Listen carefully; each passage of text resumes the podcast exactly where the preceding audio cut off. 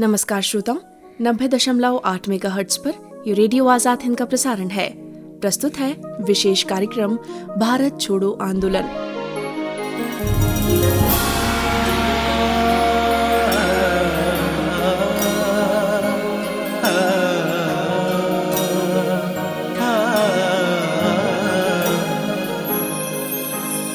श्रोताओं, इस बात से हम सभी वाकिफ हैं। कि 9 अगस्त का दिन भारत छोड़ो आंदोलन के नाम से जाना जाता है। अगस्त क्रांति के नाम से जाने जाने वाले इस आंदोलन की शुरुआत क्रिप्स मिशन आंदोलन की विफलता के तुरंत बाद की गई थी। लेकिन जन जन की भागीदारी से यह आंदोलन स्वतंत्रता संग्राम में मील का पत्थर साबित हुआ। भारत छोड़ो आंदोलन महात्मा गांधी का ब्रिटिश शासन के खिलाफ तीसरा सबसे बड़ा आंदोलन था। इस आंदोलन को लोगों का काफ़ी सहयोग मिला। बिल्कुल ठीक कहा आपने, मोनिका। गांधी जी ने अंग्रेज़ों भारत छोड़ो का नारा बुलंद किया था और करो या मरो का आदेश दिया था। गोवालिया टैंक मैदान से गांधी जी ने भाषण दिया। उन्होंने कहा, मैं आपको एक मंत्र देना चाहता हूँ, जिसे आप अपने दिल में उतार लें। ये मंत्र है, करो या मरो। बाद में इसी गोवालिया टैंक मैदान को अगस्त क्रांति मैदान के नाम से भी पहचाना जाता है। जी हाँ अमूमन 9 अगस्त को भारत छोड़ो आंदोलन की शुरुआत मानी जाती है, पर बहुत कम लोगों को पता है कि इस आंदोलन की शुरुआत 8 अगस्त सन 1942 को हुई थी।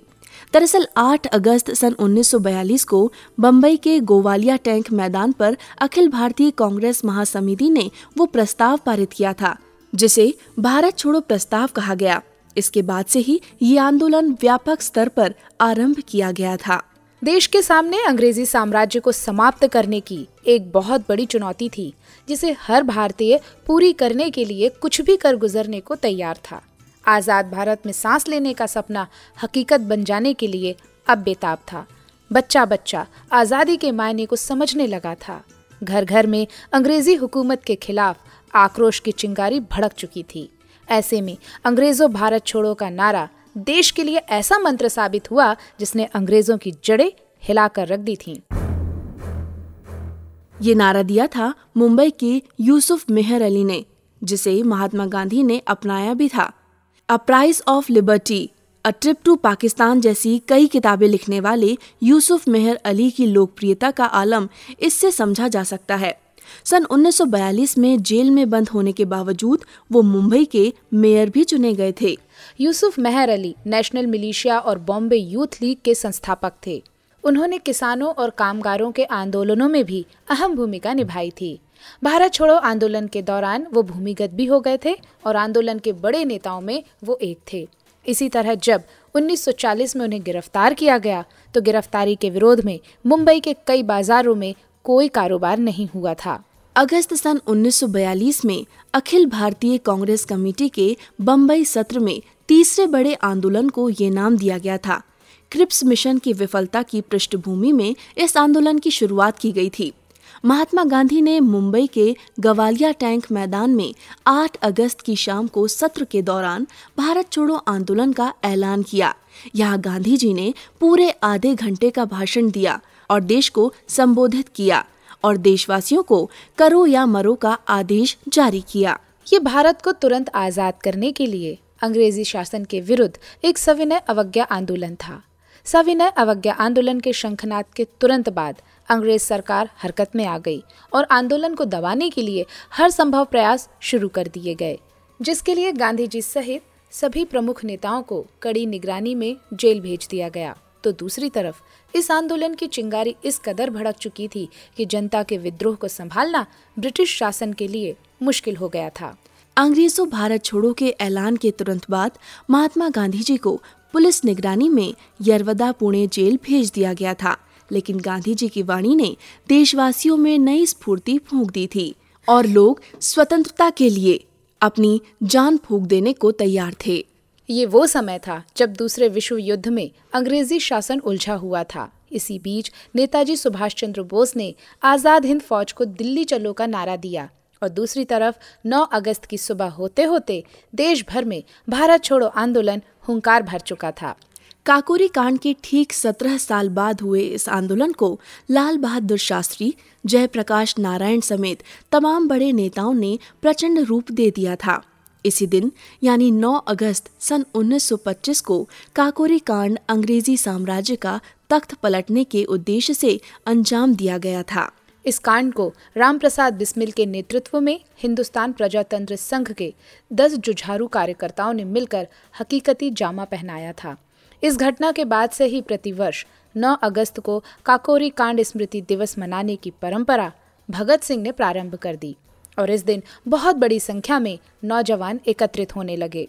गांधी जी ने एक सोची समझी रणनीति के तहत 9 अगस्त सन 1942 का दिन चुना था और गांधी जी का ये निर्णय सही साबित हुआ।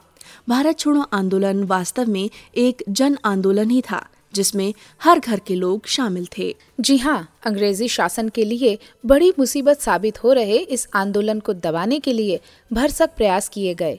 9 अगस्त 1942 को दिन निकलने से पहले ही कांग्रेस वर्किंग कमेटी के सभी सदस्य गिरफ़्तार हो चुके थे।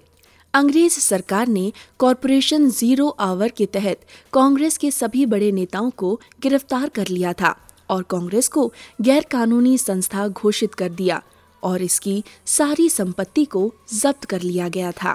गांधी जी के साथ ही भारत कोकिला सरोजनी नायडू को यरवदा पुणे जेल के आगा खान पैलेस में डॉक्टर राजेंद्र प्रसाद को बाकीपुर जेल, पटना में और अन्य सभी सदस्यों को अहमदनगर के किले में नजरबंद कर दिया गया था। भारत छोड़ो आंदोलन की शुरुआत के बाद बड़ी संख्या में युवा आंदोलन से जुड़ गए। उन्होंने अपने कॉलेज छोड़कर जेल जाने का रास्ता अपना लिया। आंदोलन में लाखों की संख्या में आम लोग शामिल हो गए। आंदोलन की आग बढ़ती ही जा रही थी। जिसे देखकर अंग्रेज़ सरकार हैरान थी। बिना किसी नेता के आंदोलन चरम पर कैसे पहुँच रहा था? ऐसे में अंग्रेज़ी शासन ने आंदोलन को दबाने के लिए लाठी बंदूक का सहारा लिया। तब जनता भी हिंसक हो गई। रेल की पटरियाँ उखाड़ी गईं। स्टेशनों को आग के हवाले कर दिया गया। मुंबई, अहमदाबाद, जमशेदपुर में मजदूरों ने हड़ताल कर दी। संयुक्त प्रांत में बलिया और बस्ती बम्बई में सतारा। बंगाल में मिदनापुर और बिहार के कुछ भागों में भारत छोड़ो आंदोलन के समय अस्थायी सरकारों का ऐलान भी कर दिया गया। पश्चिम में सतारा और पूर्व में मेदिनापुर जैसे कई जिलों में स्वतंत्र सरकार, प्रति सरकार की स्थापना कर दी गई। अंग्रेज़ों ने आंदोलन के प्रति काफ़ी सख्त रवैया अपनाया। फिर भी इस विद्रोह को दबाने में सरकार को साल भर से ज़्यादा समय लग गया था। अगस्त क्रांति के नाम से मशहूर इस आंदोलन में हुए तमाम विद्रोहों का दोषी अंग्रेज़ी शासन ने कांग्रेस और महात्मा गांधी को माना, जिसके बाद ब्रिटिश सरकार ने 13 फरवरी सन 1943 को भारत छोड़ो आंदोलन के समय हुए विद्रोही घटनाओं के आरोप भी दर्ज किए। जून 1944 में जब विश्व युद्ध समाप्ति की ओर था तो महात्मा गांधी जी को रिहा कर दिया गया। सरकारी आंकड़ों के अनुसार इस जन आंदोलन में 940 लोग मारे गए थे। 1630 आंदोलनकारी घायल हुए थे और लगभग 18,000 डीआईआर में नजरबंद हुए थे। साठ स्वतंत्रता संग्राम सेनानी गिरफ़्तार किए गए। इन आंकड़ों को दिल्ली की सेंट्रल असेंबली में ऑनरेबल होम मेंबर द्वारा पेश किया गया था। साल 1945 में ब्रिटेन में लेबर पार्टी की सरकार बनी। ये सरकार भारतीय स्वतंत्रता के पक्ष में थी। 1946 में अंतरिम सरकार का गठन हुआ। फरवरी सन 1947 में लॉर्ड वावेल की जगह लॉर्ड माउंटबेटन को वाइसरॉय नियुक्त किया गया था। लेकिन 1942 की अगस्त क्रांति अंग्रेज़ों के लिए एक अमिट संदेश साबित हो चुकी थी। इस क्रांति में जन जन की भागीदारी ने भारतीयों के दिलों में आज़ादी के लिए दीवानापन सामने रख दिया। आज़ादी के मत वालों ने अंग्रेज़ों के दिलो दिमाग में कहीं न कहीं अपने मज़बूत इरादों की छाप छोड़ दी थी। कोई कसर नहीं रखी थी उन्होंने। इसका असर अंग्रेज़ों की मानसिकता पर भी दिखाई देने लगा था। मेहर अली का लिखा नारा अंग्रेज़ों भारत छोड़ो गांधी जी की जुबानी चढ़कर आज़ाद भारत के लिए जीवन दायनी ही साबित हुआ और आगे चलकर ये हकीकत भी बना और अंग्रेज़ों को वाकई में देश छोड़ना पड़ा। हाँ ये बात अलग है कि अंग्रेज़ों के शातिर दिमाग ने जाते जाते भी ऐसी चाल चली कि भारत को फंसा दिया। जिसने अखंड भारत को खंडित कर दिया और खंडित होने के वो जख्म आज भी नासूर बनकर सामने आते रहते हैं। बहरहाल, इस बारे में फिर कभी बात करेंगे? फ़िलहाल आज के लिए इतना ही। अगस्त क्रांति को हज़ारों सलाम। उन बलिदानों को, उन देशभक्तों को, उन वीरों को कोटि कोटि नमन, जिन्होंने स्वतंत्रता पाने की खातिर अपना सुख चैन ही नहीं, अपने जीवन की भी आहुति देने में जरा भी देर नहीं की। और हम एक आज़ाद देश में आज सांस ले रहे हैं। श्रोताओं हम उन सभी वीर जवानों को सलाम करते हैं जिन्होंने इस क्रांति में अपना महत्वपूर्ण योगदान दिया था। जाते जाते लीजिए प्रस्तुत है आप सभी के लिए एक देशभक्ति गीत। इस कार्यक्रम से अब हमें इजाज़त दीजिए। नमस्कार, नमस्कार।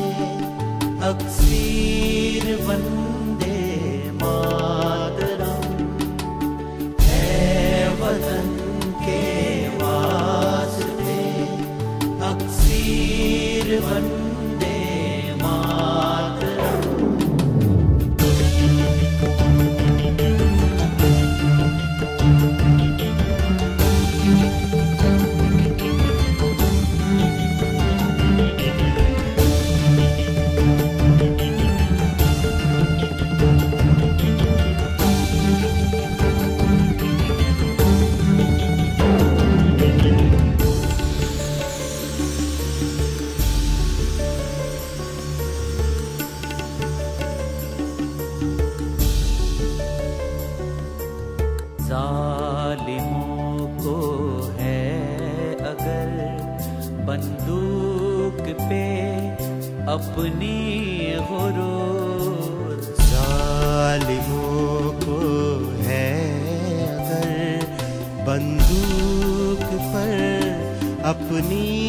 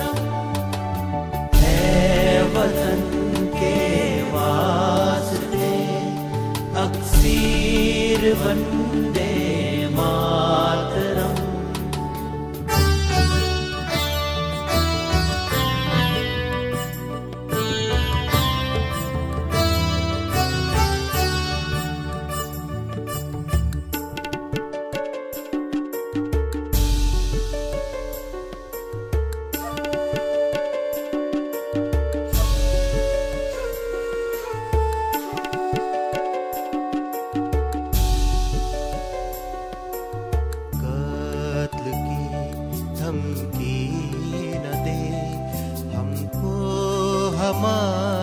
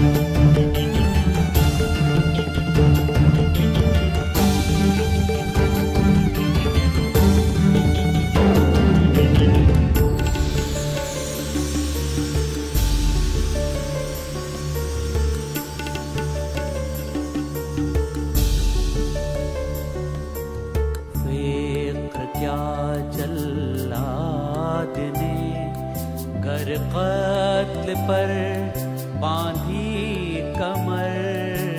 देख क्या जल्लाद ने हर कत्ल पर बांधी कमर? देख क्या जल